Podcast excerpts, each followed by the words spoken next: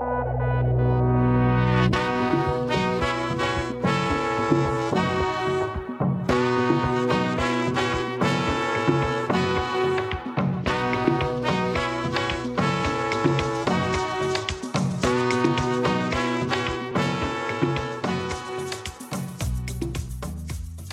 to the Great Unlearn.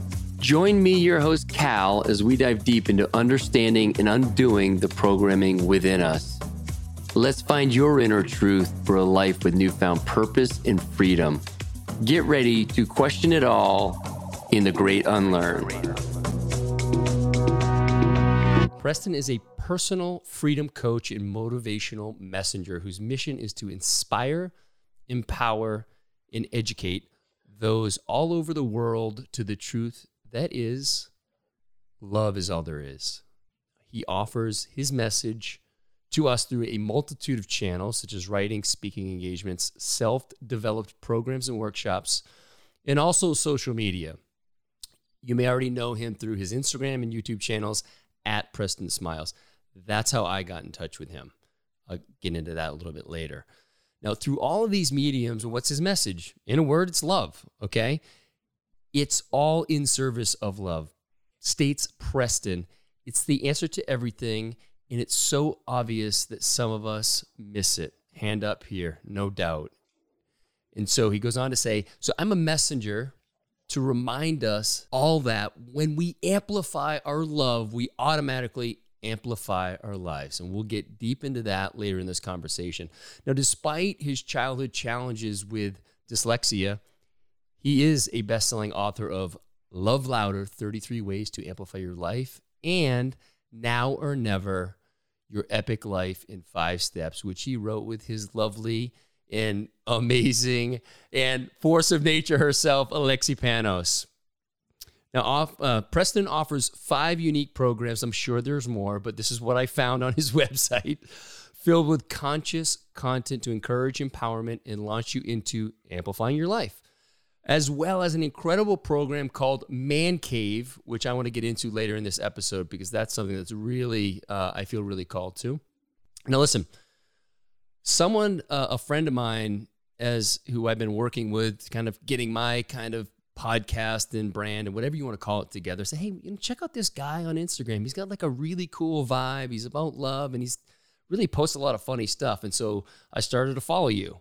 And I thought his stuff was awesome. Like, but that's it's not exactly me, but there's something in the way that you share your message that I felt deeply connected to. And then as um, as things turned chaotic uh, even more so than with the virus. But when George Floyd was murdered, Preston was one of the the men and women that I looked to for guidance, and um, he spoke with compassion. He was a very grounded force um, during that. And if if you subscribe to my newsletter, you know that Preston was one of the men and women that I singled out and said, if you want to know more about what's going on, follow this guy. There's a love and compassion that it just it just shines through in in I everything you put out I just sat with and I felt your pain, I felt your joy, I I felt you and I I think that's what drew me to you and then our, our mutual friend Brandon Hawk was over my house told me that you and your family were moving here. I'm like, dude, that guy's amazing. He's like, do you want to have him on your podcast? I'm like, seriously, dude? please, yes. And so then he connected us, and here you are today, brother. So welcome finally to the Great Unlearn.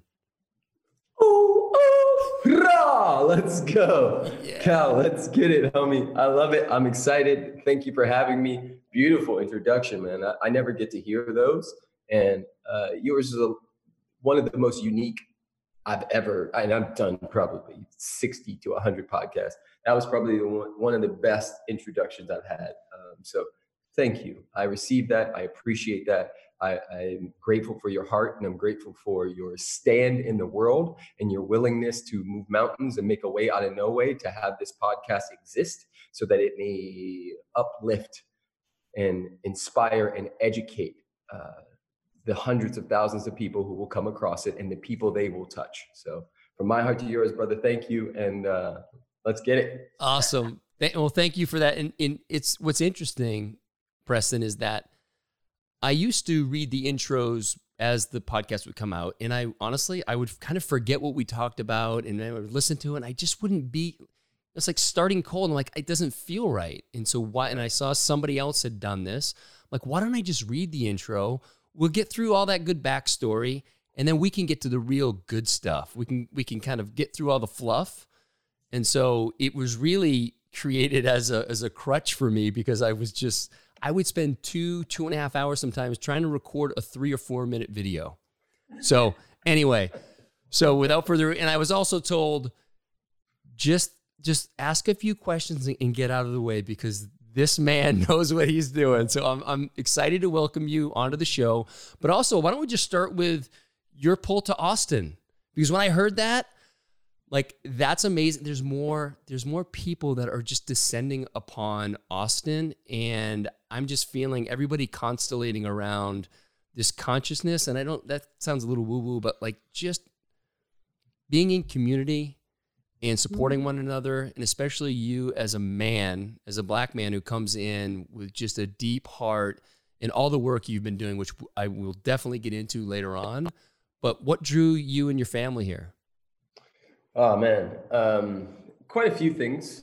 Um, I know you said uh, consciousness, and you took it back and said that sounds woo woo, but I don't think there's anything wrong with anything sounding woo woo. You know, we've like weaponized that word, mm-hmm. um, so it, it is the consciousness. It is the the paradigm of Austin. It is the energetics of Austin, and the tax breaks and uh, and opportunity. Truth. It's yes, right there. this is what we're getting today. Truth, folks. Yes. And the opportunity to switch it up, man. I, my wife and I both have traveled all over the world. We were we had our anniversary, our four year anniversary of marriage, seven years together, and uh, just a couple days ago, and we were on the beach and we were uh, eating three hundred dollars sushi, um, and and looking through videos. and like, yo, we've been everywhere. We were asking each other like what, what, were some of the greatest moments? And she was like oh remember morocco in the desert when we were on those camels and then we rode the sand dunes? And i'm like oh my god yes. And then she's like what about you? And i'm like remember rottnest island in in australia when we you know jumped into that cold water? She's like oh my god and, and it just kept going. And so what i'm saying to you is both of us are natural explorers and adventurers and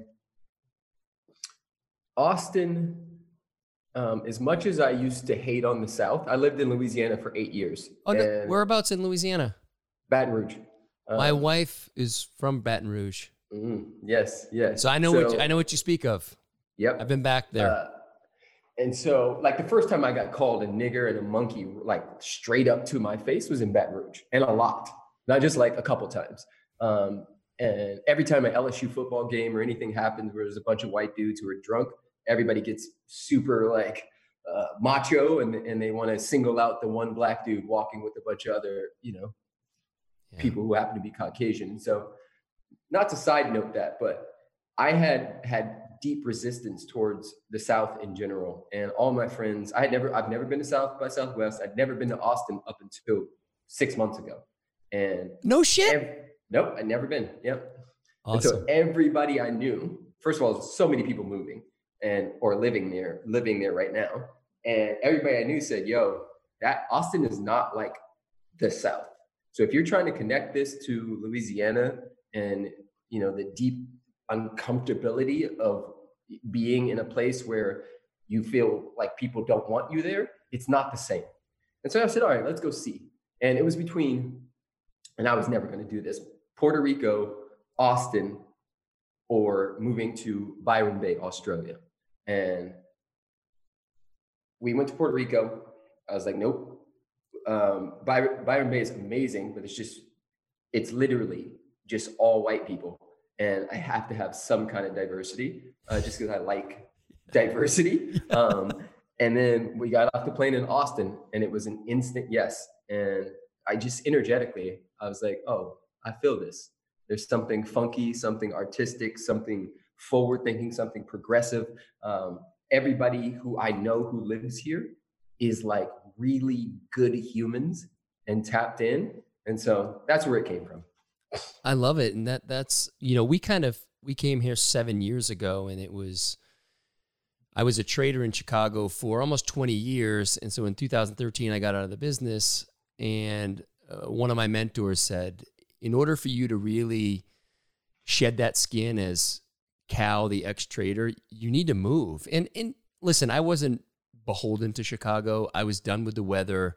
I wanted some vitamin D, and um, we chose Austin without knowing anybody here and not understanding maybe what you what you know. But there was a pull here. We were here. We're like we belong here. Everybody actually belongs here, and that's. Mm. The inclusiveness in the, you know, they, they obviously the weirdness, but it's the the beautiful, the way they revere the weirdness here is um, We've we've really started, and it's helped us let go of all this these old beliefs and the ways that we think we have to show up, um, which has been really yeah really freeing for us. So I'm I'm glad, like so stoked for us to actually be together in the same space. I mean, aside from you, I've had three other brothers that are moving here, either have moved here or are moving here within the next month, and then Brandon may be the fourth. It's like crazy. Yep. But now we're gonna have a, a solid crew, um, and I'm pretty pumped about it. Dude, amazing. Now listen, when we got on before I pressed record, I said, "Hey man, so what's you know how's everything been going?" You said, "It's been a crazy 24 hours." I said, "Okay." Mm-hmm. Rather than you tell me right now, like let's just share with everyone, like, why has it been crazy? What's been going on with you? Well, besides being uh, a father of three under three, uh, four month olds, twins, a boy and a girl, who last night decided they weren't going to sleep anymore. Um, and what are their names? Uh, Zai and Zahara. Zai and Zahara with a Z, and a two-year-old Kingston who has just been bonkers. He's in that stage where everything is his, and he wants to test and just say no. And like if you say don't grab that, he grabs it and then knocks it off. Like that stage. Uh, yes. Uh, outside yes. of outside of all of that, and being married and having three businesses Woo! and having like bring it on. Yeah, 18 people working on in our team, basically full time right now. Outside of all of that, I went on a uh, a live with um, a young lady by the name of Lili Reinhart. I had never heard of her, but apparently she has 24 million uh, followers on Instagram, and she's some big actress in Hollywood. And so uh, I have I almost three thousand. So yes. between the two of us, we're almost at twenty five million. Yes, not even close. so I get invited onto her live, um, and it's a beautiful, amazing conversation. And in there, I said something that triggered quite a few people. Mm, um, nice. And I'm going to repeat it. And I want to I want to caveat it by saying that we have these filters, right? Um, I think some some of your listeners may know we have something in our brain called a reticular activating system, which essentially just filters things in and out. Um, and there's so many things happening all the time that the the brain is uh, the mind is deleting, distorting, and generalizing. And so it cherry picks what it wants um, and for people who are addicted to drama, addicted to being offended, addicted to repeating the pattern that they experienced as children, they will always find something to be offended by. I'm glad. Thank you for articulating that because um, that's really in a really important part of our being that we we is I don't think it's um I think for most of us it's it's uncom- we're not even aware of it, mm-hmm. but that makes complete sense. And so I'm glad you kind of landed us there to give us some uh context. yeah, some context. Thanks, brother. Yeah, so uh, I'm on this young lady's live, and there's you know eleven thousand people on their live at the time, and um, we're talking and she says something about, you know, Preston, I just love your message about love, X, Y, and Z. And we go on and on and we're talking about something. And I say that everybody does everything from the lens of love. I said, love is subjective because she said something, and I said, well, it's relative and subjective. There's 7.7 billion different ideas about what love is. And mm. she she said, Well, what do you mean by that? And I said, Well, Hitler believed what he did was from love. Yes. The people who enslaved, brutalized, and psychologically murdered my ancestors believed they were doing it out of love. No big deal. Yeah. Right? This is this is still true for me. I, I won't take this back because no. everybody has Hitler believed that he was, you know, taking care of the Germans by ethnically cleansing. Exactly. Right? Which for me as a person in my personality, terrible. I would beat Hitler's ass, right? Yeah, right, right. You weren't saying that you wouldn't. But yes. okay. Yeah. But for these particular people, they skipped over the slave, slave owner, brutalizing all that. All they heard was Hitler did it for love. Oh and my so god. What they've done is they did the mob mentality thing where they just flood my page. And now you're talking about, I think this video has 374,000 views on it now. And this is in 24 hours because um, she saved it. For me, I'm just noticing it and being with its feedback, you know, um, and anybody who's doing anything, uh, I'm going to choose my words carefully from the space of pure authenticity and not pre thinking and trying to get it right is going to ruffle feathers. And one of the things I pride myself in, and this is why some people resonate with my message, they resonate with my channel, they resonate with the things that I put out in the space, is I'm not scared of anybody, man. I'm going to speak my truth every single time, even if my truth is contradictory to what I said two years ago because I'm always learning, growing, and changing. Thank you. I don't. I don't want that to get glossed over. That's something that I'm a. a I mean, it's it's in my Instagram bio. It's like I reserve the right to change my mind, and I think it's so important. Like that's it. Like new information comes in. I'm a new person every day. I yes. can change. Yes. So thank you for that. One hundred percent, bro. So that that's been happening and i'm just looking at it and laughing at it and noticing it because one of the things that i teach is there's only two games only two games happening in the world at any given moment the outside in game or the inside out game the outside in game says likes followers comments biceps boobs cars houses you name it says i'm good enough i'm worthy enough if you like me, I have a good day. Mm. If you mm. compliment me, my day is good, my life is good. If I am validated by popularity or, you know, my wife or girlfriend saying this or whatever the case may be, all of that is still the outside in game and all of that owns me if I need it to feel good enough. So, it is my my god in that moment. So, so exhausting. So exhausting. Know, super. So the game for me is bringing conscious awareness, right? Because awareness proceeds choice. And we can't intervene in a world we truly cannot see. And each and every one of us is a world. So when I if I pull far enough back, I see the fundamental order of everything, chaos theory, and I will also be able to see with the eye behind the eye what's really going on, which is God, isness. Yeah, not the story that we tell ourselves. That's right here, and that has a lot of uh, subjectivity to it. It's it's a loop. It's recycling from the day before and the day before and the day before. So tell me this: um, how how did uh, the host handle it? Did she kind of receive it as you intended? Yeah, she heard it the same way you did. Yeah, yeah. Like it, it, it yeah, and it's right. There's no making. I'm trying to. I'm trying to make sense of it, and that's that would be a mistake. There's no making sense of it. You actually made perfect sense of it when you talked about what happens in the brain, mm-hmm, mm-hmm. and so that's. Uh, uh, and so you just have to let them, and you have to love those people through that. Which thankfully you have a. Uh, an enormous well of that love that you can share with them, but I'm sure it's being challenged right now. Yeah, it's it's interesting, man. It's like anything we put out into the space uh, we often get tested on.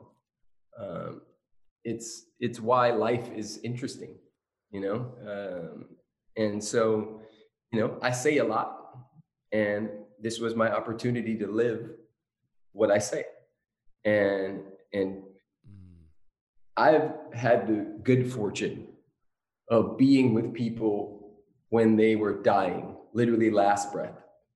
I've had the the pleasure even though I didn't feel like it at the time and i was you know deeply traumatized in some ways i've had the pleasure of watching somebody take their last breath and recognizing that hmm, this whole life thing is just so precious so precious and it, it could be here and gone in a second. And while i don't believe that there is an opposite to life I don't I don't think there's that life always is life.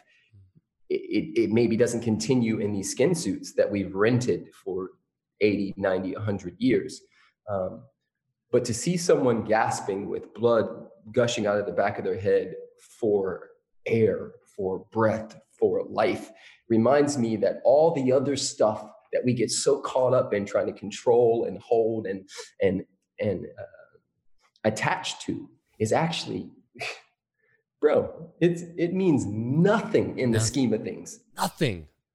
And I love you. Yeah. I love you brought that up. And it, it's, uh, I'm gonna guess for a lot of people, the first thing that comes to mind because it's still my old programming is when to watch someone die, we're not taught that that's beautiful. We put that in mm-hmm. the other room. We don't talk about death.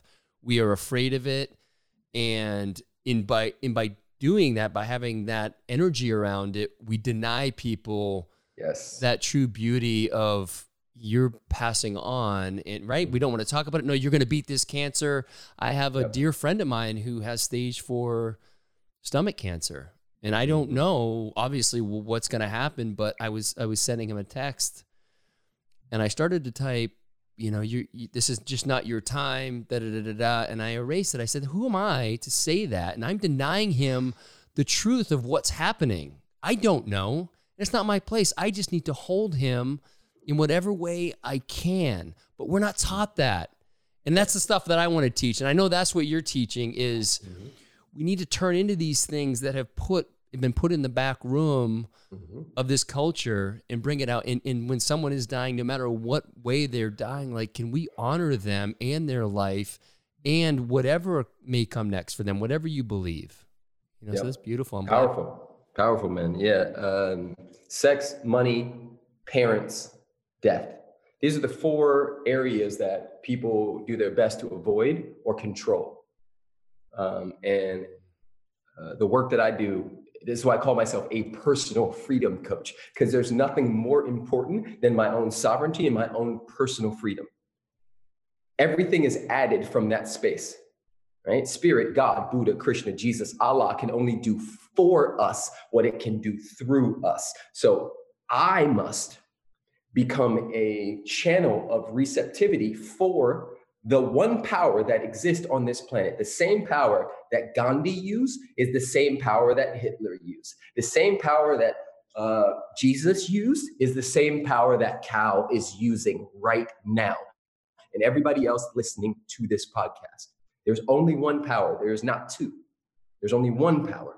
Some people use that power in a way that is destructive and not helpful to themselves mainly and some others, because of a virus of the mind called separation, this illusion that we are separate, have played these interesting whack games where they're trying to position themselves to live forever.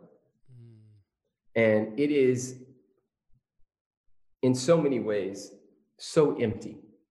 Right? We talk about white supremacy. There's nothing supreme about some of the ways in which people are, are operating. Nothing. Um,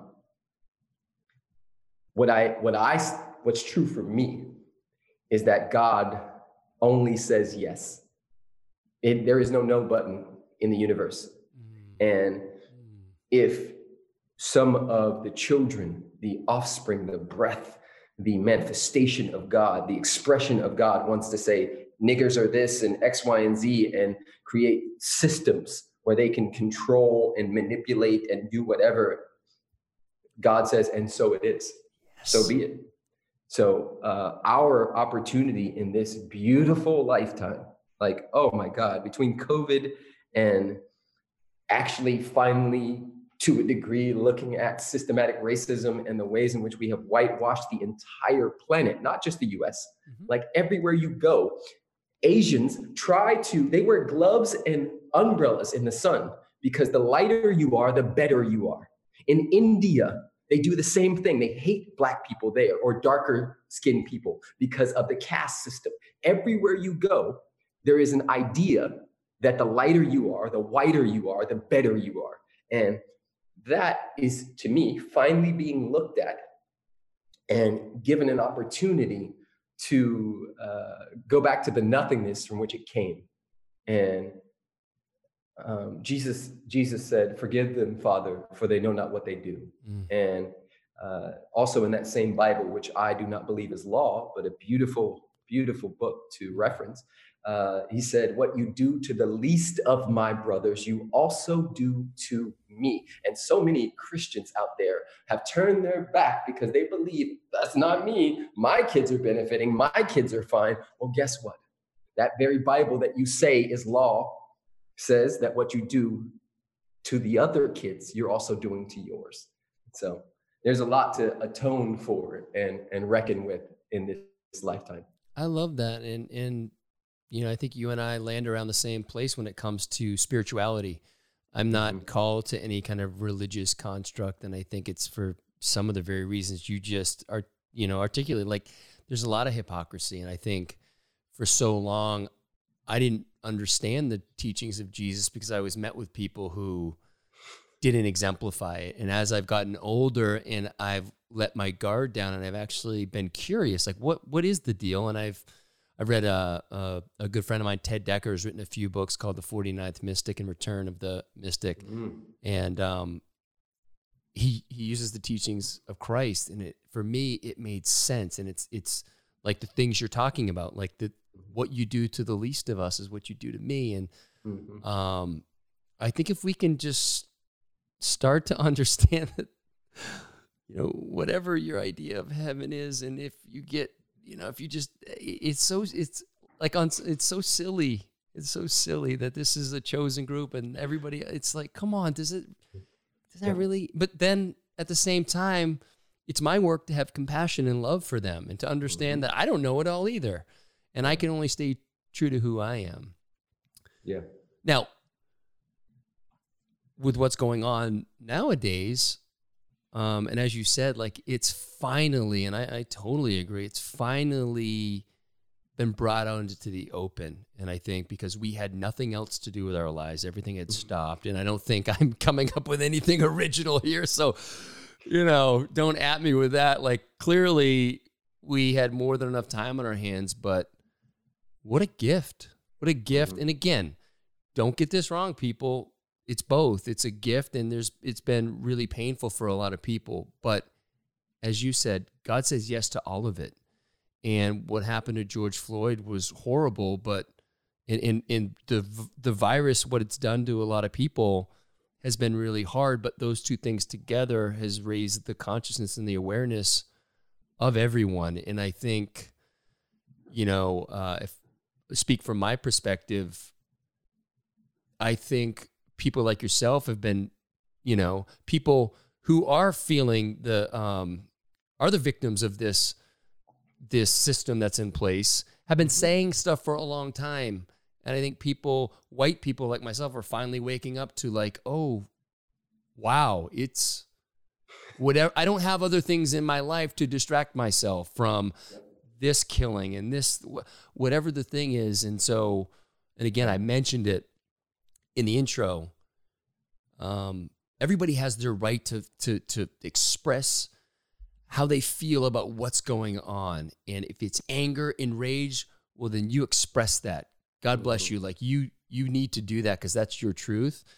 And I know that there are moments when you felt that through this and you've shared that, but what I really appreciated was the invitation for everyone to start to heal. And there was no blame. It was love and compassion. And it, it really, it, like I said, and, and our mutual brother, Makad Brooks, was, was really the first one to kind of invite me in here and say, dude, you like use your, your privilege for positive. And so I've tried to do that, but I'm curious, like your, your life has changed. Everyone's life has changed, but what does it look like I don't want to say on the other side of this, but as things have died down, we knew that was going to happen. And so, how are you balancing that continued activism? I guess I don't know if there's a better word for it, but that in in also going in and working with people who need your love and support and your guidance. And so, how do you balance all that? Because it's a lot. And how, what happened in the last 24 hours? I love it. And three kids. Oh yep. shit yeah it's it's it's a it's a beautiful time man and and it's a it's a lot and it's not um, and I'm, i remind myself all the time and i want to remind you and everybody else listening or watching to care but don't carry mm. there's a very big distinction and difference between caring and not carrying and a lot of people are caring and carrying and that load crazy right? I think it was T.S. Eliot said that it's not the load that breaks us down, but the way we carry it. The way we carry it is from compassion. You can be a stand for equal rights on the planet while also having your joy and your heart expanded and your presence in this space.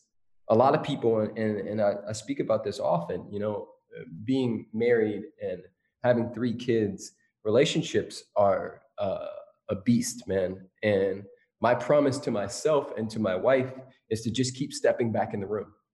And I don't mean just physically, I mean with my heart.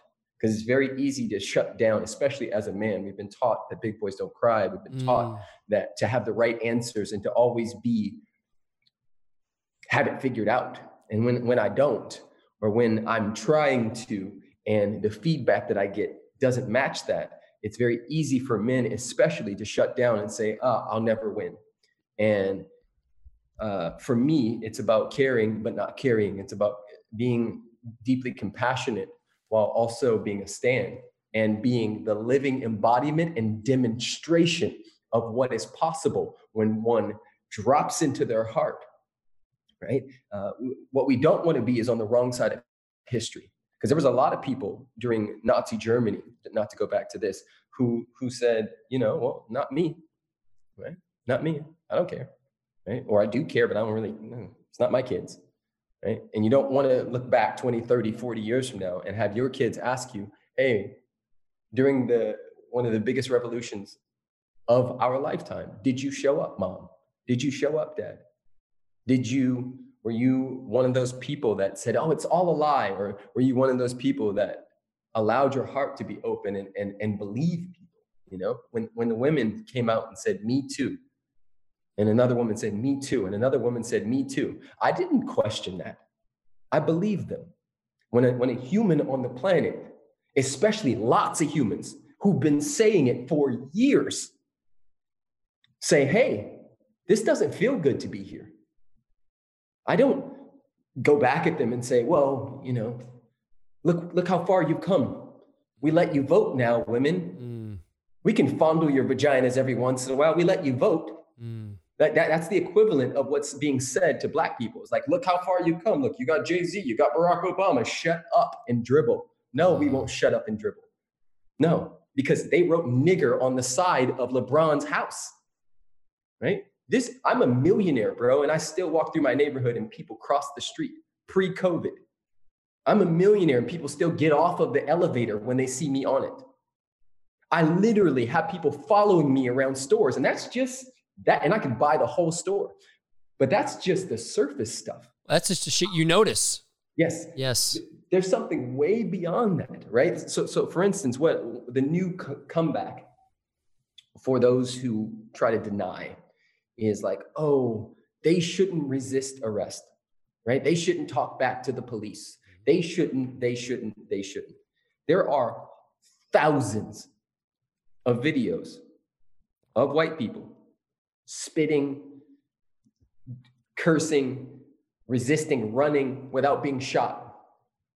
without being punched in the face like that grandmother did by that one cop. And all these cops do is get fired once the video comes out. How about all the other videos where it didn't happen? It happened to me at 12. And that's take police out of this whole thing. Redlining, right? Drawing the city lines in a neighborhood and then not giving the funds to that. I went to a school where there was no books. And then I got, and I went to another school in the other neighborhood where they had absolutely everything. I felt the difference. It's very hard to rise to low expectations. Black men are pulled over 300 times more than white men. If you and I both, right? And Cal, please, if you feel, if you are willing to admit this, if it's true for you, have you ever had a drink and drove? Oh, yeah, plenty. Okay, same. But the likelihood of me being pulled over and profiled versus you getting caught doing the same thing is very different, right? We very different. So there's a bunch of fine, upstanding, beautiful humans in jail right now for smoking weed, mm. while my neighbors who are in their 50s smoke weed. These are rich white people. I live in a, you know, pretty well-off neighborhood. I smell it. But do they get pulled over? Do they get profiled? Do people even believe that they do that kind of stuff? Of course not. Because there is a general paradigm that if you are white, you are superior, you are better, you are pure, you are love, you are X, Y, and Z. And a perfect example of this, and I'm gonna let you take over again, is the doll test. I was just thinking about it. Thank you for bringing yes. that up. Yes. Please explain so, it to everyone the doll test was a test they did in the 1940s and then they did it again in 2013 and 2015 and 2016 and uh, i'll start with the 1940s they took children from different backgrounds and put them in a room and they sat they put the kids in front of uh, a couple dolls. One doll was a blue-eyed blonde-haired doll that looked sort of like Cal uh, but a girl version of it um, and one doll was a darker skinned dark haired, dark eyed doll that looks sort of like me. And they asked these children, all of the children, which doll is the pretty doll? Across the board, they all pick up the doll that looks like Cal. They say, which doll is the good doll? Across the board, all the children, no matter who they are, no matter where they're from, no matter how much money they have or don't have, they all pick up the doll that looks like Cal. They say, which doll is the ugly doll? Across the board, all kids, pick up the doll that looks like me, and so on and so forth.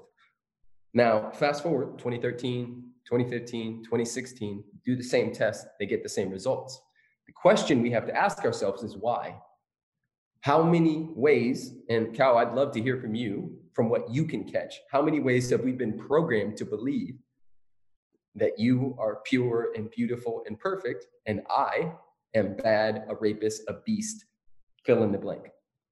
Yeah, it, it's, I mean, I've, I've spoken about this before on the podcast, but I think really look no further than that amazing documentary 13th on Netflix by Ava DuVernay. And um, if you haven't seen it, when you're done listening to this podcast, go, go don't don't put it off. It's um it's eye opening, it's sad, but it's to me it feels like the truth of what happened and all these systems have been put in place whether it's the war on crime the war on drugs um, the jim crow laws like all these things have conspired and, and you've heard many prominent people say the system's not broken it's working exactly how it's supposed to. And i know that's hard for a lot of us to understand because we've not been victims of the system. So like oh everything seems fine. And i i, I hope my hope is that we're all waking up right now to seeing that the system's not fine.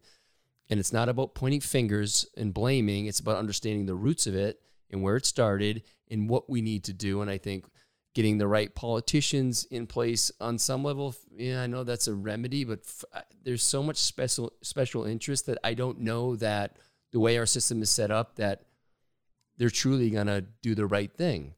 Um, so I think the system, you know, and I don't think this is going to happen either, needs to be blown up and start started over.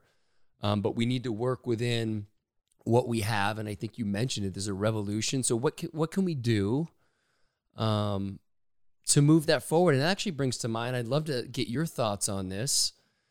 Um, it's been said that Black Lives Matter movement doesn't have a true leader. Mm-hmm. And so I don't know enough about it to to speak on that. Um, yeah.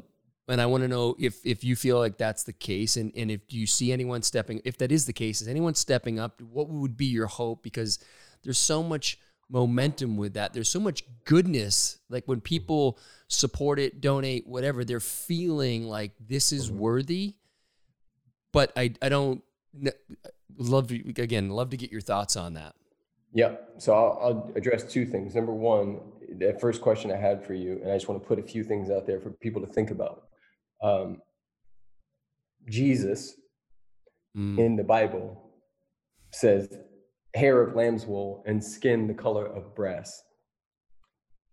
But the pictures that we receive in our heads. So if I say Jesus, what instantly snaps oh, in your yeah. head? You know, you know, you know, you know what comes to mind. Yeah.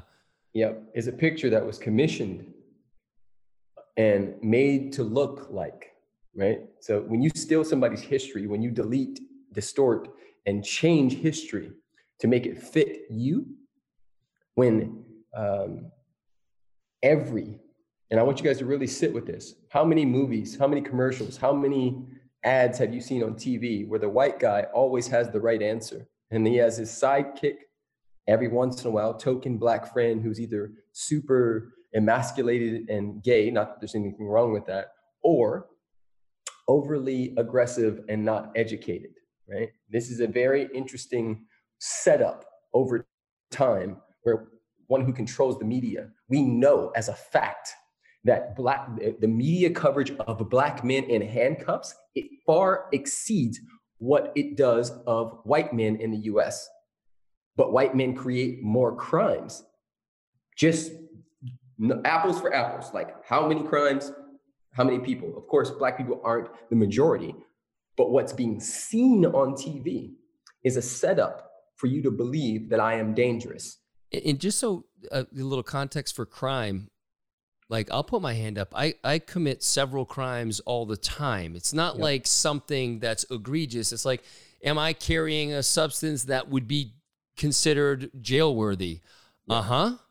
Yes. Yep hand up. That is not legal, but it's sure. you know. So anyway, don't get caught up in it being something where there's a victim yeah, and they're murdering everybody, and that's why. Yeah. So um, and just caveat, I, I've done work in the prisons, and um, one of the things that we we've done is this step forward if, and uh, oftentimes, you know, there'll be all the volunteers like myself on one side and the prisoners on the other side and the person on the microphone will say, Step forward if you were put in handcuffs before the age of 14. 80% of the Black and Hispanic prisoners will step forward.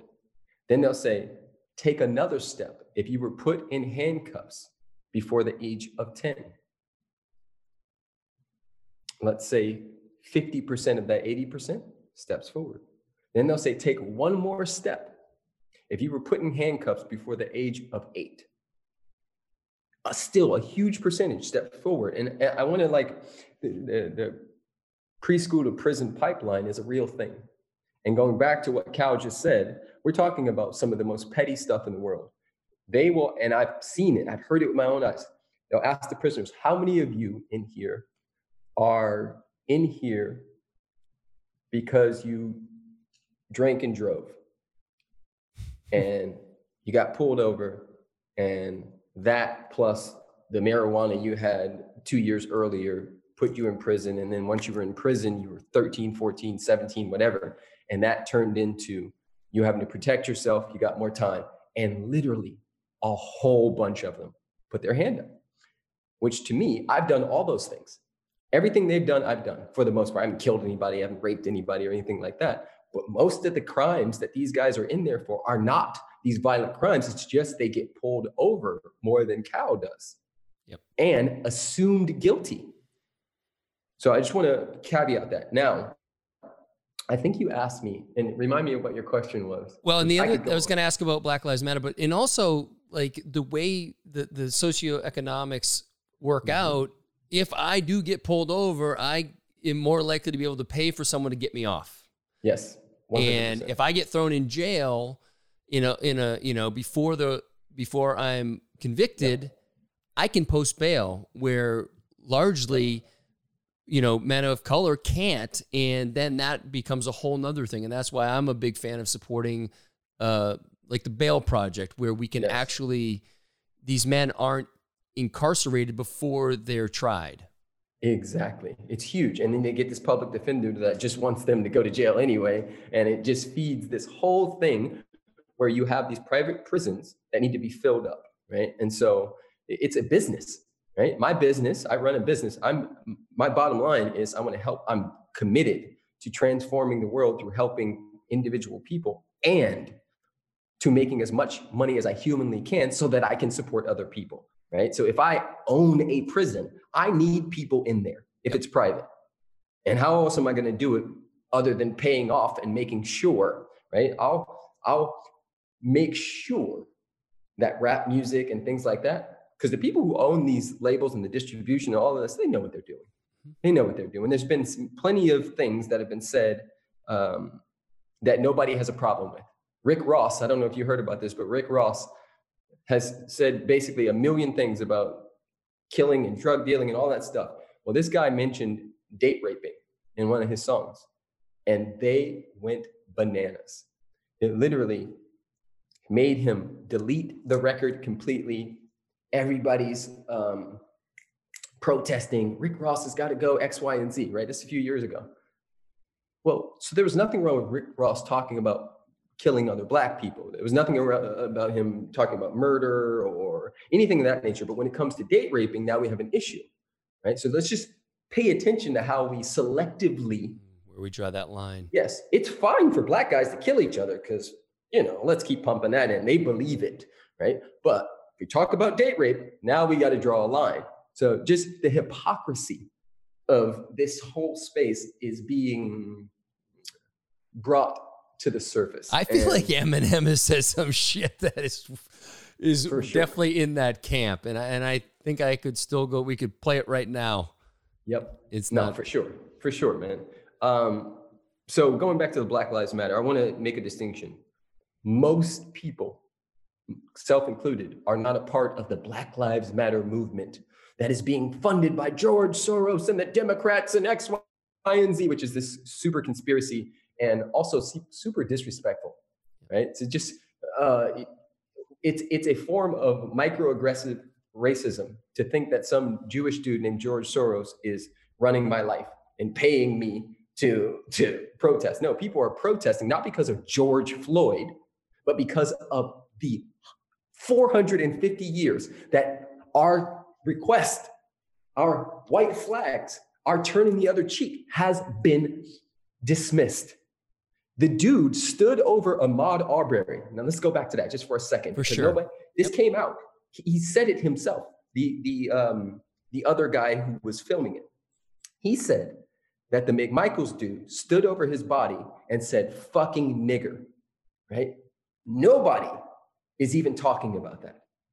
He hunted that young black kid, right? They made the whole thing, oh, he was looking in the house. Well, the video came out of a bunch of people looking in the house. The house was empty, and there was white people who looked in the house and little kids who looked in the house, and Ahmaud Arbery looked in the house. They hunted him because they wanted to kill him because he was black. And these dudes were known racists. So for us to pretend like, right? Tra- Trayvon Martin walking in his own neighborhood, George Zimmerman, now this speaker who sits with the Confederate flag and is known as this hero. Bro, get out of here with that bullshit.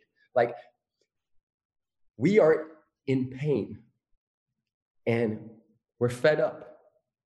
And the beautiful thing about being fed up is that some white people have began to see what we're talking about. And that's the only time that change and transformation happens is when we do it together. Martin Luther King was getting his ass handed to him until he called on the clergy and said, If you are a Christian, meet us on this bridge. And all the white clergy came out. And instead of beating the dog crap out of them, they saw white people and did not beat them. And that's when the movement, Selma, and everything shifted and changed. So you don't tell me that this isn't a big deal right? This is our opportunity as a people, general people, not just black people, not just white people, as a as as humanity to say enough is enough. Right? We turned our backs when they when when the US bombs little kids.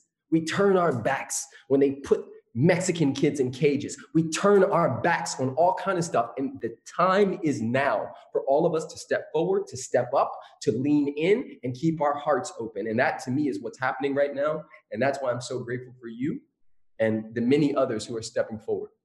Hmm. That's amazing. Thank you.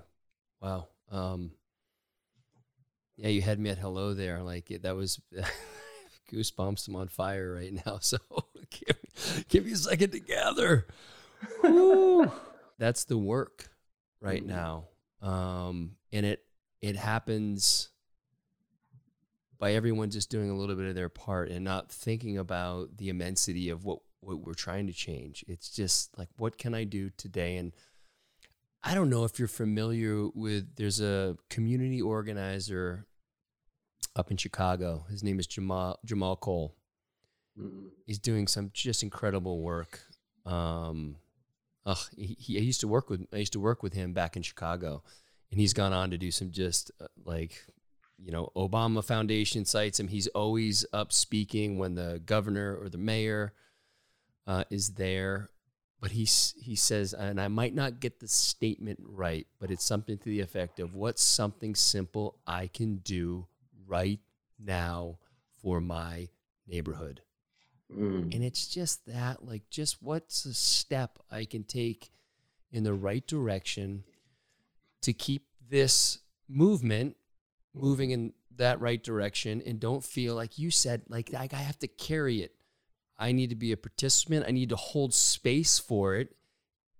And I need to be, and as you said, like, represent what I believe in. And you're going to ruffle some feathers. And so, actually, that brings to mind you know, I had a couple of newsletters in a row that one had um, actually both had anti-racist in the title, and one was uh, you know a big shout out to Ibram X. Kendi and his work and how that's inspired me, and um, I got some pushback from some friends, and they're saying I was being super negative, and you know by and large people were that's not the response I got, um, but a friend of mine brought up an interesting point, and I'm curious what you think about this.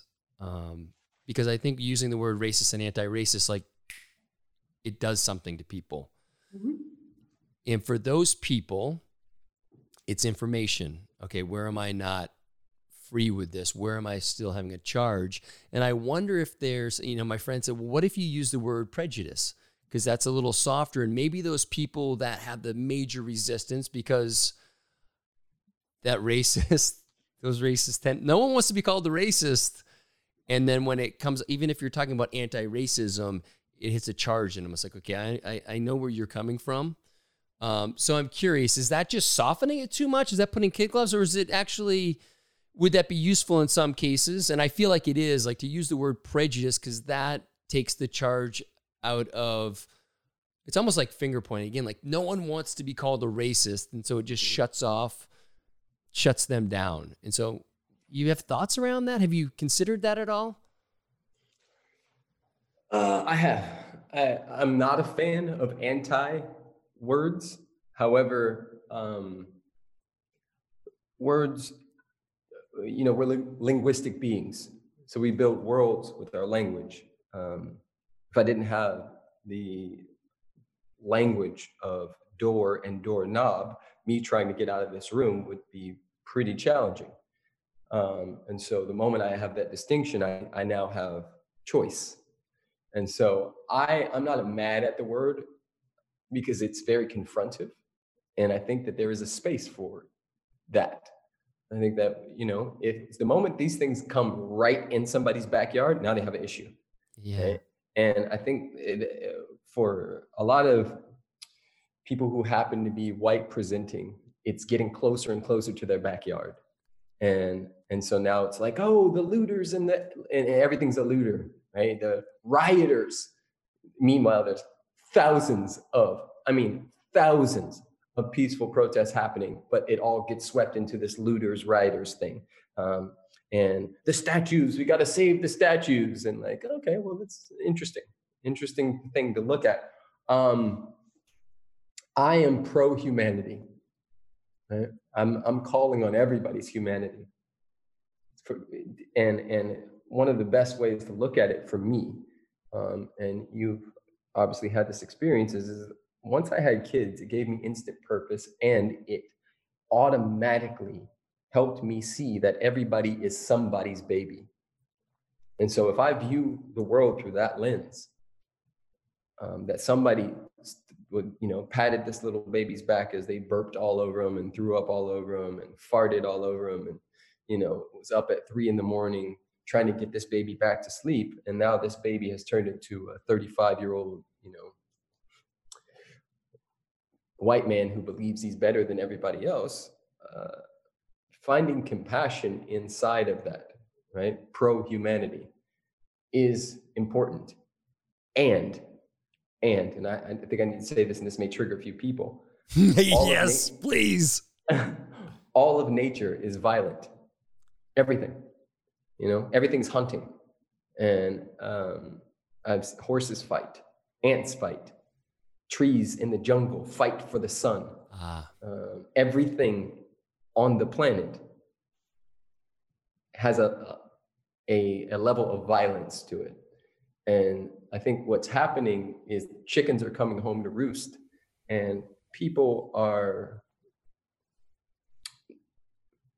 grasping for some semblance of control because it's too close to their backyards, right? Nobody cares about the fires in Australia unless you're really in Australia, right?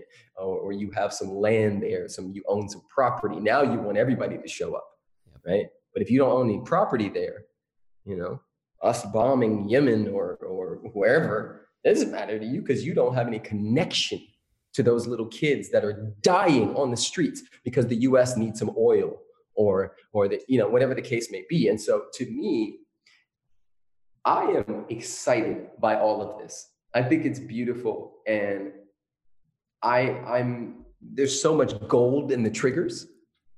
There's so much magic that comes forth when one is at their edge and having to face off with with a direct mirror, right? Um, I the algorithm does this, but it's also just being filmed more. And um, not to get political, but uh, our current president is a very divisive human being, and some of his followers have taken this sort of like wink of him retweeting the person saying white power um, as a license to kill and say nigger and um, attack people. And there's every day, there's hundreds of videos that are coming out of people, white men and women, uh, following young 15 year old black kids through their own neighborhood, pulling out guns in the parking lot, doing all kinds of stuff. And um, some will say, oh, that's the media trying to divide us. No, we've been divided. Hear me. You just haven't had to actually pay attention to it because you're white. Right? It's like Louisiana. Louisiana is awesome if you're white. But you go there in a different skin suit, you have a different experience. Right? I went to college there. I went into Tiger Bar and all those things, and guess what they did? They called me a faggot. They called me a nigger. They followed me. They threatened me a lot. So, would you, you didn't have that experience at Louisiana State University? Why? Because you're white.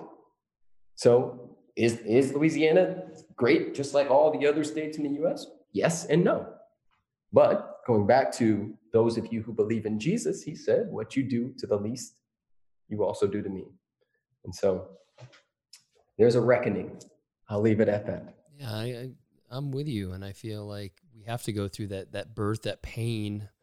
Um, I forget the woman's name, Valarie Kaur, I believe. She has, right? She had that famous New Year's Eve speech, and I'll try to link to it in the show notes if I can re- remember. If I listen to this podcast, I will uh, before it comes out. But she talks about this was not right now, but is so applicable. What if the darkness we feel is not a tomb, but it's a womb and it's a womb for a rebirth. I mean, right? I mean, I just saying that I gave myself goosebumps. I don't usually do that. Yes. But it's so it's so beautiful. Um, mm, and I think we it, it birth is you've you've you've been at a few births. It's messy, but it's mm. beautiful. Yes. And um, can we hold both of those things at once? And that that's really the work in, in all things. It, it's it's it all needs to exist, and without getting too philosophical, but there has to be, you know, the, the, the darkness for there to be light. And you know, I've even thought about this. Hope this doesn't get too esoteric, but just like you know, this idea that we're trying to become more aware and enlightened, and whatever whatever mm-hmm. that means. And it, it occurred to me, like, imagine, and I don't think it's possible, but like I just became like enlightened, whatever that means. Then what? Then that's normal. Then I there there's not then so what's the sense? We need the contrast to appreciate. Mm-hmm. And it's sometimes it's super painful. And I'm yes. not trying to um to downplay that for anyone who's feeling pain right now. Like but it, there's also a gift in there somewhere if we choose to not tell ourselves the victim story. And again, if you've been a victim of a crime, like I'm not saying that, and I it's I feel silly to even have to qualify everything I say here, but um, well, uh, I'd love to just help with that because there's a big difference between being a victim and holding victim consciousness. Thank you. Right? Black people have, many people, not just Black people, everybody has been a victim to something or someone at some point in their life. Well, um, if I carry that with me everywhere I go as an excuse as to why I can't, as to why it's X, Y, and Z, then I am holding victim consciousness. My paradigm is one of victim consciousness. And some people have that experience. Most people, especially I'll speak for the Black community, don't. Um, which is why, like for instance, you know, I have 232,000 people following me, and I've had some of some of those followers say, "Well, why haven't you said any of this stuff a year ago?" And I'm like, "Well, I do. I slide it in there here and there. Um, however, I was also aware that most of the people who follow me are white and have somewhat of a fragile uh, understanding of the planet because that's it is what it is. And instead of sharing some of the pains and the wounds and things that I've been through as it pertains to just being a Afro amazing man, I have decided to go on offense to go on offense and educate and inspire and uplift in such a way that you stop doing that to other people and you become clear of your own biases and things that show up so that not just for me but for the next black kid and the next black kid and the next black kid that you may run into that you have a different experience because you know a guy named Preston Smiles so it, it, it's a very interesting thing, right? So people are like, "Whoa, I didn't know that. I didn't know that. I didn't know that." Well, yeah, yeah. So now that you're, you know, obviously been sharing so much more of that in the last couple of months, how's the overall reception be? By the way, you're going to pick up a few followers from my my fan base after this, so you can add to that total. awesome, man. Yeah, it's been it's been amazing and interesting and triggering. I have some friends texting me like, "Bro, just thank you for going where you're going it's actually really brave of you. A lot, a lot of influencers, and I'm doing quotes here, hid. They hid out. They they put a black square up once, and they didn't say a damn thing. And there's a lot of people who preach bravery and courageousness, and when ish hit the fan, they hid, and they got pressure from. You know, I know quite a few, and you probably know some of those names too. That got comments from everybody, whites, blacks, everybody. Like, yo, where you at? You know, you want to. Yeah. There's there's some people in the space who benefit from Black culture, who uh, ah. appro- appropriate Black culture and do their hip hop dances and things like that. But when Black people are going through it, they have nothing to say. And so cream and steam rises to the top. And for me, I have no choice. I have children. I have children. And I want to be able to say to the to my kids, I daddy stood all the way up. Daddy took arrows. He did whatever he needed to do for you and your kids and their kids. right? This is go- going back to being on the wrong side of history. Uh, there is no possible way. And everybody has their part. Am I a street soldier? Am I the person that's going to be protesting in the front? Nope. Nope. I'm, I'm 40 years old. No, not this time. But what I will do and what I have done is spent thousands of dollars behind the scenes helping people who do that. What I have done is invested money into Black businesses. What I have done is sent money to Africa to build clean water wells over the last six years. What I have done is helped everybody in my circle, white, black, Mexican, whatever you want to call it, included, raise their vibration and their consciousness in such a way that they can see hmm, the truth of us, which is love is all there is, was, and ever will be. And there is an effect to that cause. Every cause has an effect. And so when somebody is operating from true abundance, not abundance based on what's in their bank account, not abundance based on getting a compliment, not abundance based on the car they drive, but the abundance of knowing that there is no opposite to life, that God, love is all there is. And they, in this now moment, are safe, approve of themselves, and can control what they can control. Yo, that's all needs met. When, when a person is operating from all needs met, they are dangerous in the best way possible. They are, they infect other people energetically, when we are in our power, we are threefold beings body, mind, and soul. When all three are aligned, we're like an arrow pulled back, ready to mm, penetrate and pierce the BS paradigms and wounds that have us believing anything otherwise. Mm. Okay, I got a bunch coming up right now. All right. We got sidetracked. I, I want to just quickly land on the Black Lives Matter and the leadership there.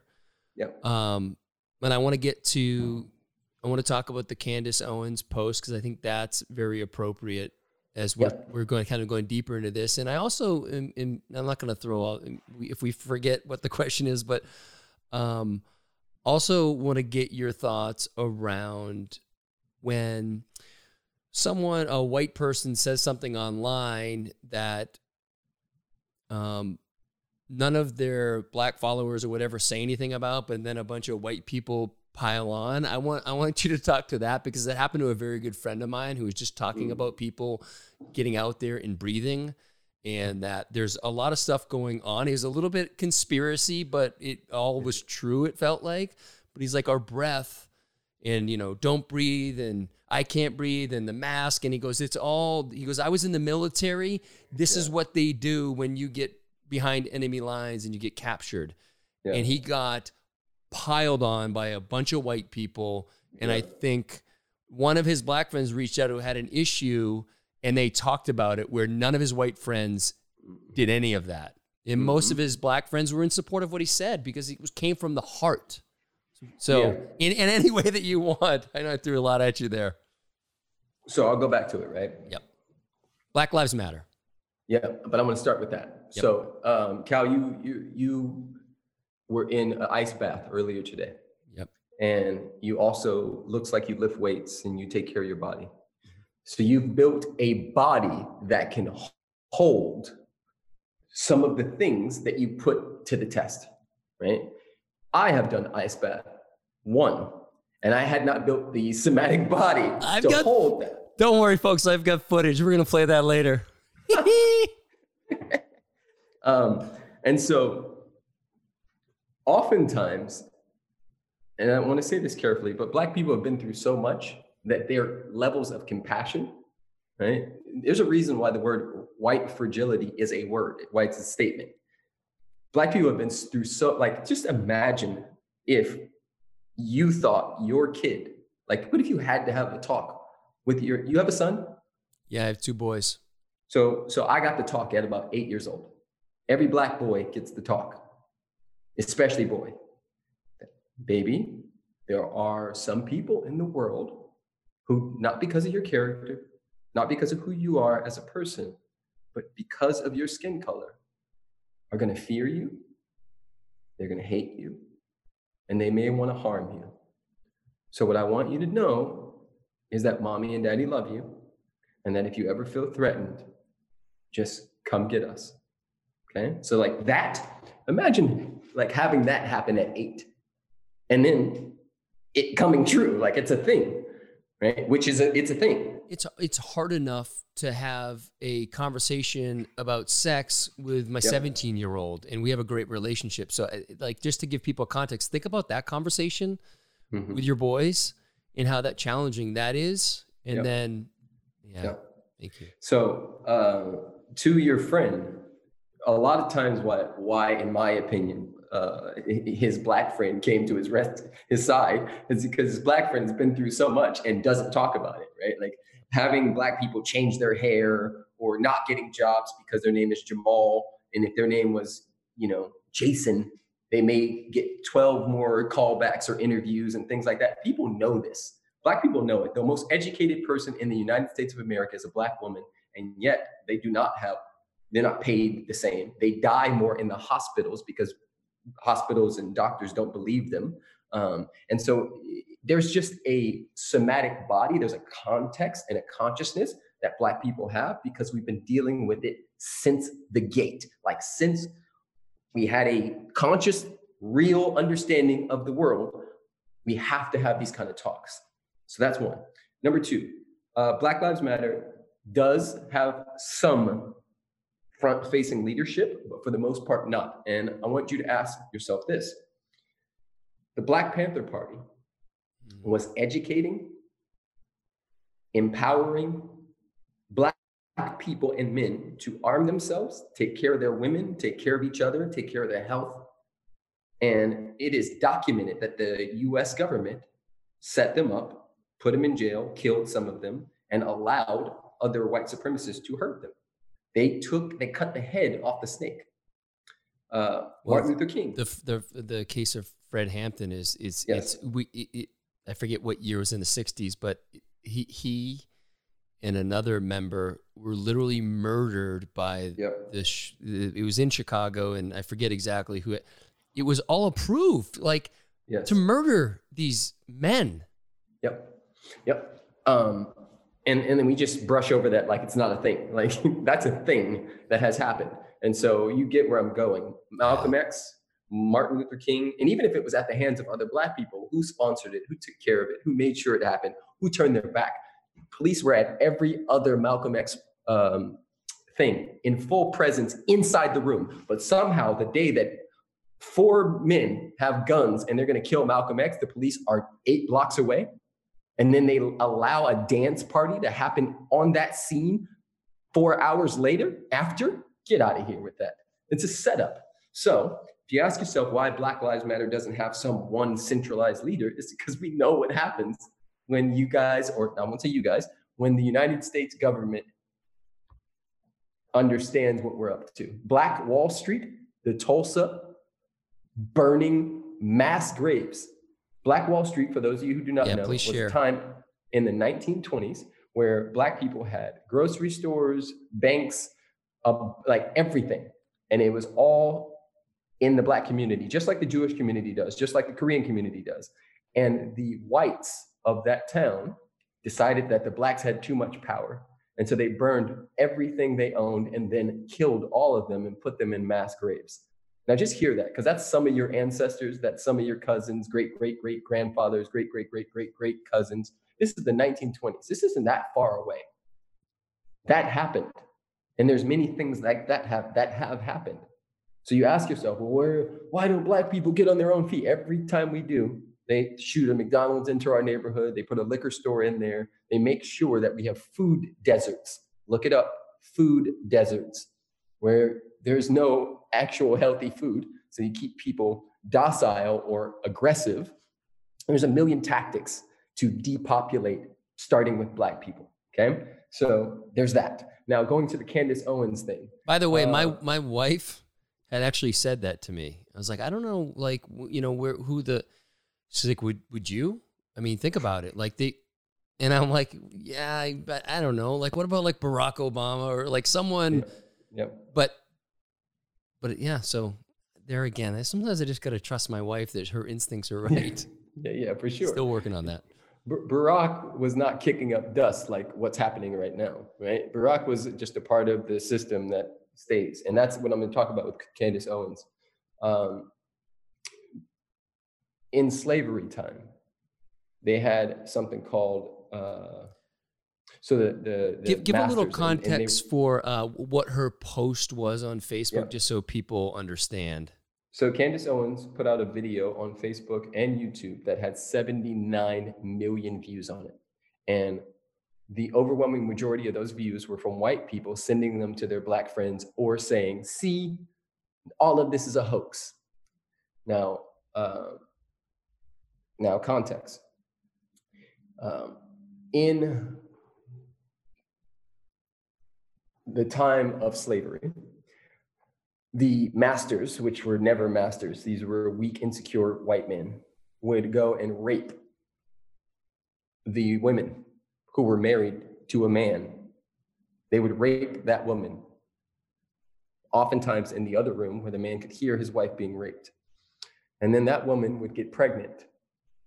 And the master, quotes here, would then have a mixed race child. And that child often, or the slaves that were so beaten and broken on the inside that they would never leave, became what they call house Negroes, where they got the scraps.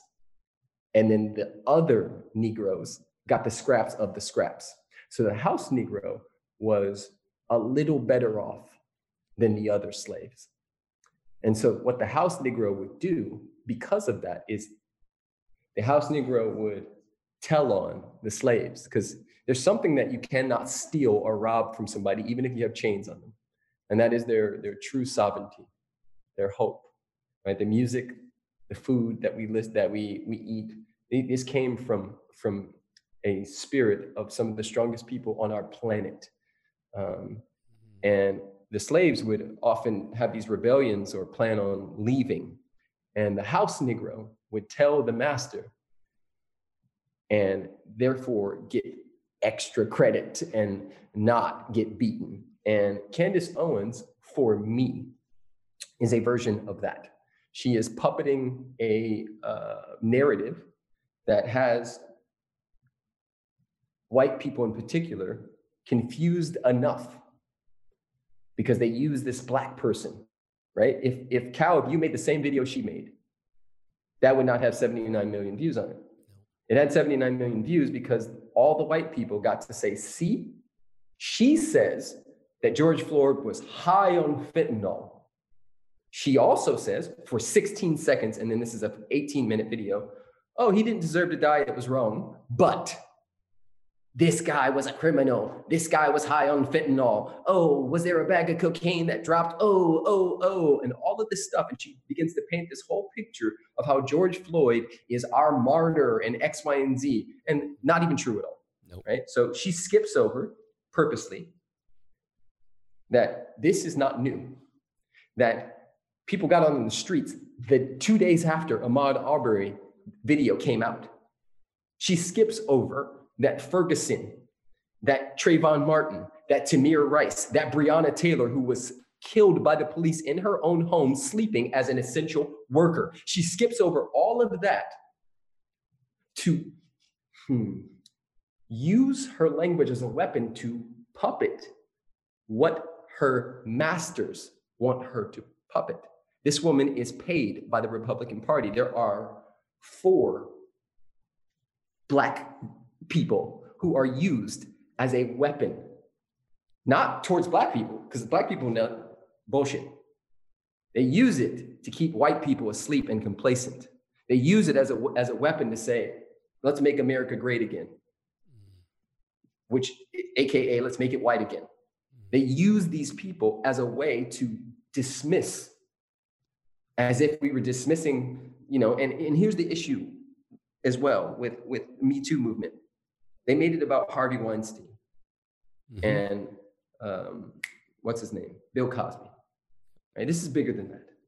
The Me Too movement is bigger than that, and the Black Lives Actually Matter movement is bigger than that. This is about humanity, and the, the, the quote unquote powers that be do not want us to wake up to who we really are. And so instead, they will sh- deploy their black puppets and house Negroes in order to keep white people sleep and complacent. So that's my truth. Everybody else can have whatever they want. And there's a lot of things she lied about, or, um, and I know you know this, Cal, and I know your listeners know this, but I want to remind you guys that you can skew and make statistics lie. You can take studies, right? Coca Cola will pay doctors to say, oh, there's not enough conclusive evidence to say that drinking soda every day is harming people. Well, we know it is. Well, they'll, they'll create a company and then have that company do the study, and they'll use the study and throw doctors into CNN and anything else in order to prove it. Whenever Fox or CNN or anybody wants to prove something, they'll roll out their Muslim and say, see, this Muslim says that the Muslim religion is bad. So, you white people over there on your couch who believe only what's happening here on Fox, believe that because we got a Muslim. That is what's happening with Candace Owens and the four other puppets that are showing up in the space. Yeah, and it only take it only takes one for for for people to latch on to look, see. You know, I, I love that you brought up the idea of statistics. This is something that I've been kind of railing around amongst my friends. I'm like, don't come at me with statistics like that. Like whenever someone tries to do that, I know they have no fucking argument about anything. It's like, how do you, how do you, because what it, what it comes down to is how do you really feel? Now you're going to make, as you said, you can, there's something to prove your point, any statistic you want, and people will cheer it. And I got so much of that when I was had a little bit of a, you know, one of my buddies uh, had took issue with with what I was putting out there. And all he could do is come at me with statistics. And it's like, we had a black president and they didn't do anything. And there's a black mayor here and a black governor. I go, are you fucking, are we living in the same world? Seriously? What is going on? And so I, I, I want to throw that out to everyone listening. If someone comes at you with statistics, or if you're using statistics mm-hmm. yourself, stop. Like sit with that. What do we? How do you really feel about this thing? And does it really require statistics? Why do you need to be right? Can't mm-hmm. you just share how you feel and let it be that and like what your experience is with whatever it is, whether it's the virus, racism, the financial situation, whatever it is? Can you just speak to that? Do we have the courage to talk mm-hmm. about that without having to be right? We always have to be right. We're taught that from a young age. School, answers, not questions. And I'm and I won't apologize for bringing that up because it's been a, a recent rant of mine. Like the school system, for lack of a better term, is fucked. And I don't mean like the people working in it, oh, that everyone's doing the best they can, but mm-hmm. we do not value inquiry. These kids are not taught the value of a question and to sit in that question and to mm-hmm. be curious. And, you know, it's funny. This brings to mind as I was getting ready to sit down with you today, you know, I had a bunch of notes and, and everything. And um, I just, I, I realized that one, and again, this is something that came up for me recently, is I just need to show up as me and be curious and just connect because I can do that as well as anyone and just be in your energy and stop with the notes. And if there's something I really want to remember because we're going to go off on tangents, absolutely. But it's not mm-hmm. about that. It's like, how can I be an example to be curious, to not know, to ask the questions, and to be able to hold the inquiry, and again, not have to be in it. I don't. You and I aren't in this situation where one of us has to be right or wrong, but when I am in that situation, can I mm-hmm. just sit in the discomfort of them maybe not thinking that I'm right? Do I have to go down that road? What is that proving? What isn't is back that outside in that you were talking about. Why do I need that validation? What is wrong with me that I'm seeking that validation? And you and I both know that it gets really close to feeling like it's the thing. It's like it's almost there. And then it's gone. And then you've got to go back out and you've got to harvest more of that validation. And you will do anything possible to get it.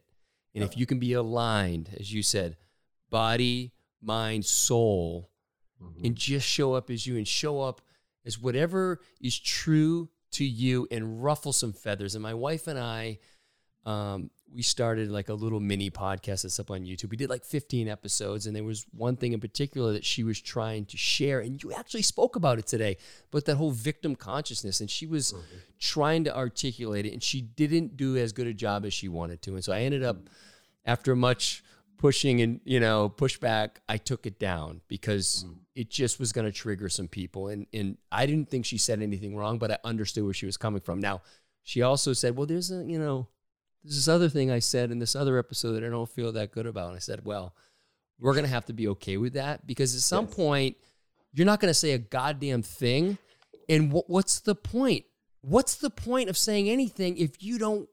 And it's not to say shit to ruffle feathers for the sake of it, but like, what feels true to you? And can you say that with courage because you know you're going to get pushback? And again, can you just allow it to sit out there and not be resolved in the way that we feel like we have to resolve stuff? Like to be, if I'm if I'm in like my truth, I can let it be unresolved. I can just be accepting of whatever is. It doesn't have to have a tidy little bow on it. And that's a part of the the kind of unlearning that that I'm really trying to sit with right now, which I mean, you're bringing up so much of this stuff that's here for me right now, so I'm grateful for that. It's huge, man. It's absolutely huge. Um, one of my uh, favorite one of my favorite and best distinctions that I sit with all the time is to get my um, questions answered and in my answers questioned. Most people just stop at the first one. They type something in Google, whatever shows up, they type something in Google, AKA the mind, um, not understanding that the mind consists of um, our social and historical programming. So, what your mom and dad and their mom and dad and their mom and dad believed about money being the root of all evil, or rich people being X, Y, and Z, or Asians being blank, or women being X, Y, and Z, all of that has an effect on the personality that you think is you.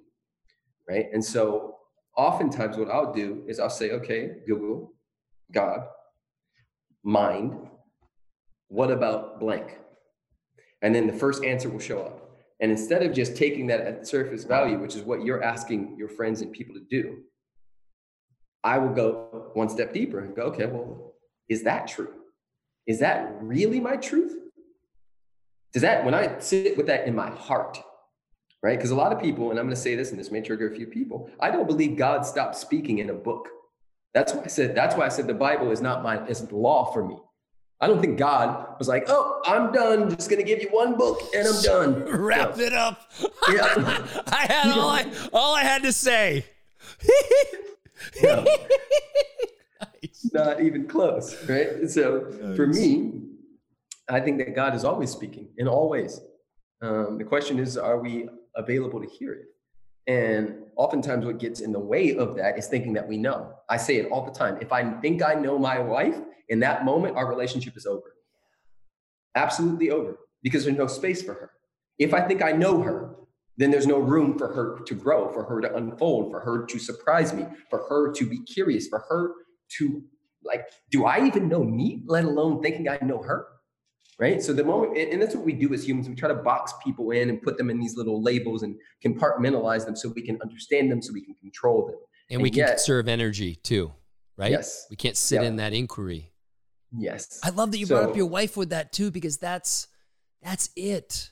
Mm-hmm. Can we just allow them to be whoever and whatever, and can we just be into that mystery of how is she going to show up today, and how am I going to show up? Because do we, like you said, do we even know ourselves? Fuck no, we change all the time if we allow. Yep, yep. Even if we don't think we are, we are. You know, people come to me like, "I'm stuck." No, you're not. Name 10 reasons why you aren't. Wait, what, what? Tell me 10 reasons why you aren't stuck. Wait, I just told you I was stuck. I know. Tell me 10 reasons why you aren't. Well, I guess, you know, I am growing. Okay, fantastic. You've already disproven the stupid statement that you just brought to me. My coaching is brutal, by the way. So I love it. I just, I just annihilate people's egos. I love it. Yeah. All right, you're short yeah, on you're short on time. I got through about three percent of what I wanted to, so this is uh, amazing we will throw. Um, I have two last questions um, that I'm going to ask you. Maybe more, but we'll make it real quick. But when you get to Austin, we're going to sit down in person. We got yes. so much to do together. But um, Preston Smiles, the name, where'd that come from? Ah, yes. So, um, because I asked Preston before, I said, "Is that really?" Because he's like, "Your first name's coming up as something different." He's like, yeah, everybody calls me Cal, Cal Callahan. I'm like, "What about you, man?" Preston smiles. Is that your real last name? yeah, man. Um, so I went to Louisiana State University and I was in the theater department getting my master's degree in 2005. That's how long ago, how old I am. Um, Dude, I'm 48, so don't even give me that. Yeah, I'm right there with you, though, bro. I'm right there with you. Um, and um, like I said, there's two different Louisianas, and black people know this. Uh, a lot of white people don't.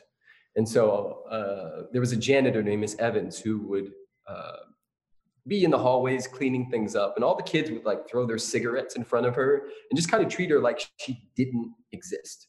And knowing that I have a black mother and a black grandmother, and and I understand that this woman is cleaning toilets for these little bratty white kids who think that she's some kind of like side thing or she's not worthy.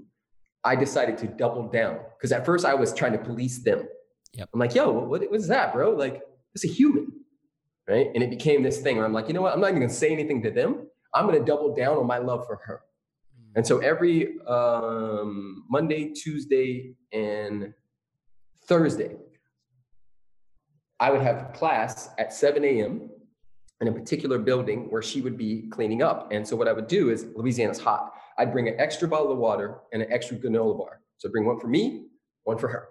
And she'd take her break and we'd sit down and she'd tell me about life and her kids and all the things. And Miss Evans and I just got to know each other.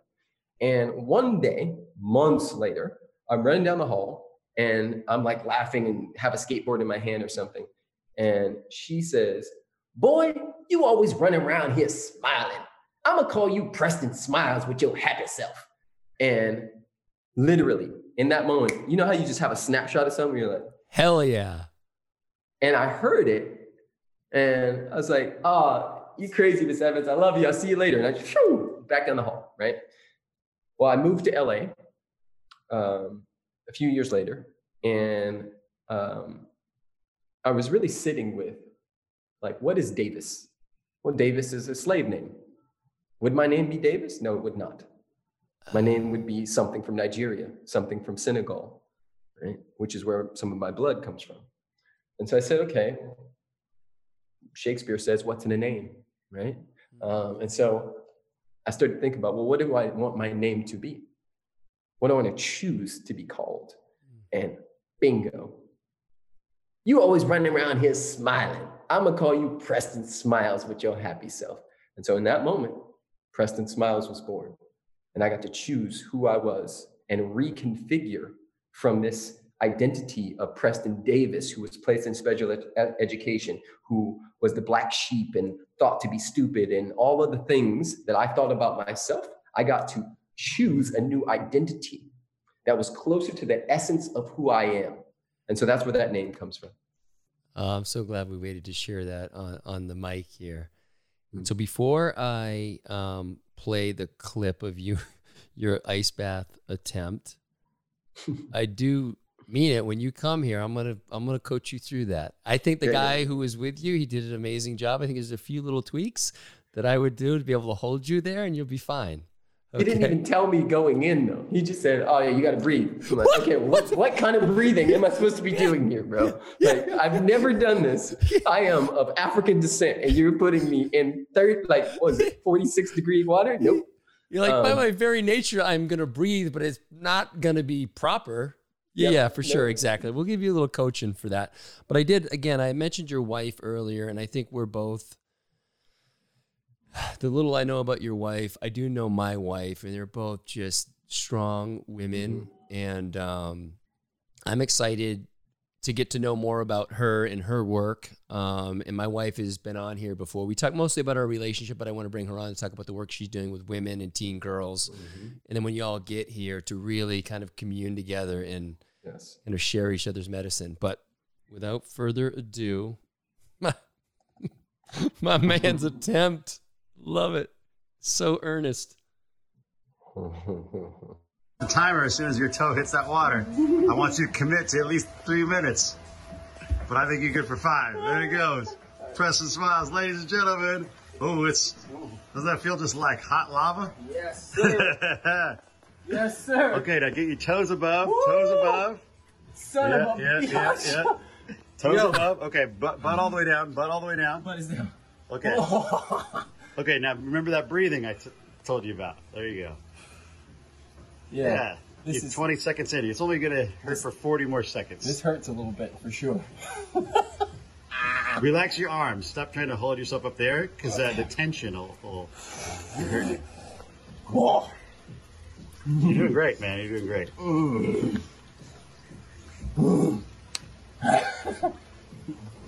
I don't know, bro. I don't know. Come on, come on, bro. You come on. You get past that first minute. You're almost there. You're almost there. Get that get, butt still in the water. Get past that first minute. Keep your toes out. Keep your toes out. Do the breathing, man. Stop. Focus and breathe. Focus and breathe. Yo, I can't. Bro, you're so close. You're so close. You're so close. You're so close. Oh, oh come on, oh. man. Oh, man. Oh, oh, man. Oh, All right, all right. Put on that big fluffy towel. Put on that big fluffy towel. You okay? You okay? Uh. Oh, shit. Oh, man. You all right? You all right, bro? Shit. Move those legs. Move those legs. can't. Oh, man. Okay. That was intense. Okay, the, the upside is we got an epic ice bath fail video. I mean, what finer note to leave on, right? Like, we still all, all have our work to do. Yep. Yep. What's you know what's interesting about that though, Cal, um, is to the guy in me, right?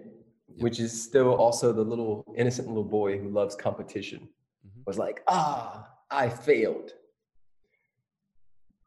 But when I got back home, and this is why I posted it, and I said epic uh, ice bath fail, but it wasn't right? I got in some cold water and sat there for about maybe 40 seconds, which is 40 seconds longer than I previously believed I could.